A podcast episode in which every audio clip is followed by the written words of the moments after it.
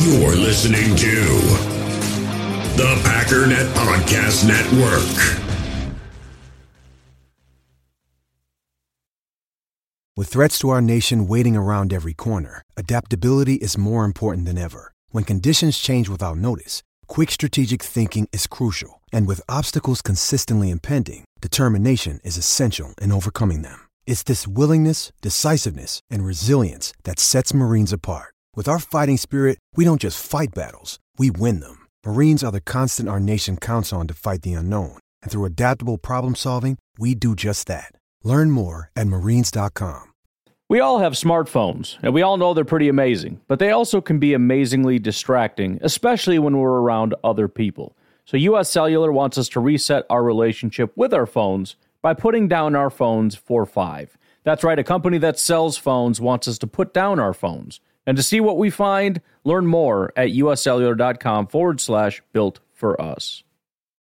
In the hobby, it's not easy being a fan of ripping packs or repacks. We get all hyped up thinking we're going to get some high value Jordan Love card, but with zero transparency on available cards and hit rates, it's all just a shot in the dark. Until now, introducing slab packs from arenaclub.com, the only repack that provides real value, a complete view on all possible cards, and clear hit rates for each one. Now, when I buy slab packs on Arena Club, it finally feels like I know what I'm getting. And honestly, the best thing for me and my son is the fact that we're kind of novices into this. When I walk into a card shop with my son and a card says it costs $40, kind of just taking his word for it that that's a good value.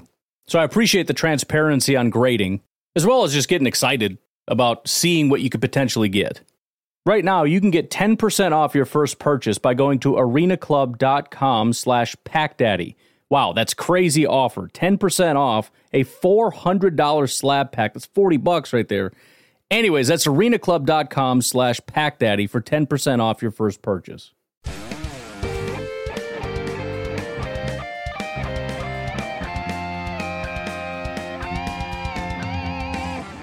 This is your Packers Update, the Daily Cheese, brought to you by Packernet.com, powered by Overtime Media.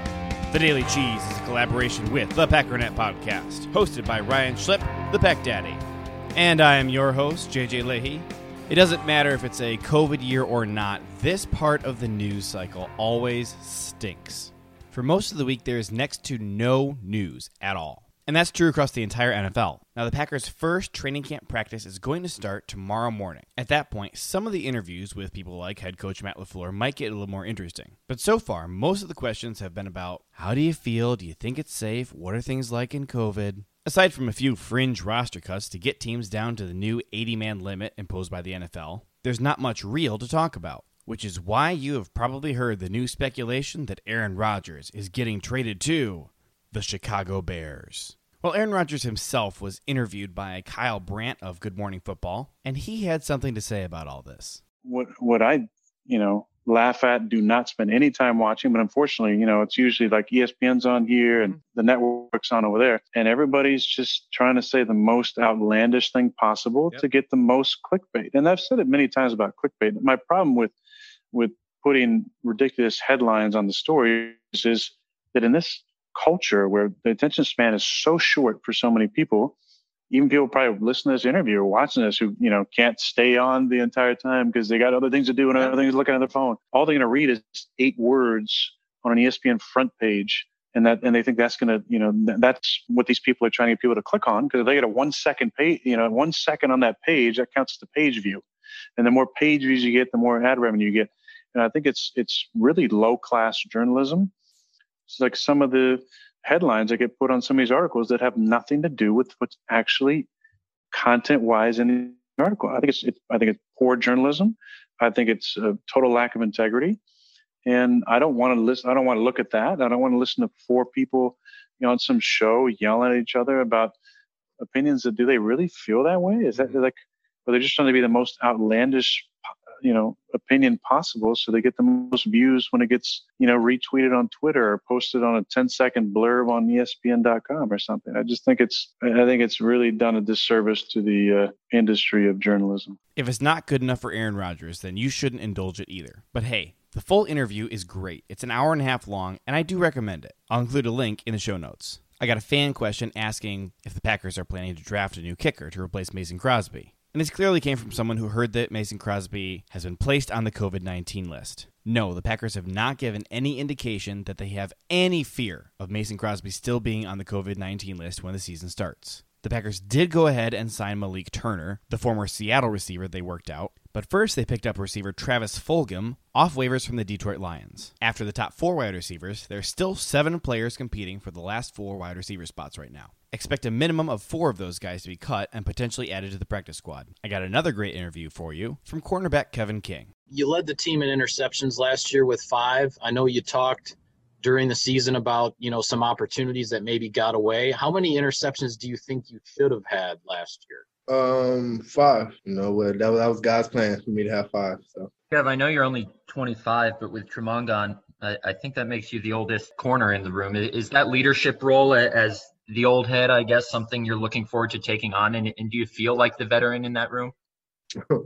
uh, yeah, um, yeah, definitely. Just just being here. You know, this is my fourth year being here. It's actually no DBs that that was here my rookie year. Just kind of been here in, in the system. Definitely just knowing knowing what to expect. You know, help lead the guys. So I definitely you know feel that feel that role coming along. All right, it's year three with Mike Pettine, uh, year two with the Smiths and Adrian. I think you know the answer to this one. Is this kind of a no excuse season for the defense? Um, really just wanted to take that next step, you know I'm saying, as, as a defense. You know, guys are are getting comfortable and kind of, you know, kind of past the undergraduate level, kind of want to take it to, you know, that those those 501, those graduate level courses, you know. So just um, really get into the, the the intricacies of the defense and just the small details and things like that and and just going out there and playing free. You know, we uh, not as much thinking going on. and We just hone in on your job and you know to just trust your brothers, you know, to the left and right of you. So I'm I'm definitely excited. You know, we we have this time in camp to come, you know, to, to gel together. But definitely excited to, you know, for for the season. How excited are you to put on the pads and just hit somebody in practice? Just playing football in general. You know, want to get those pads on.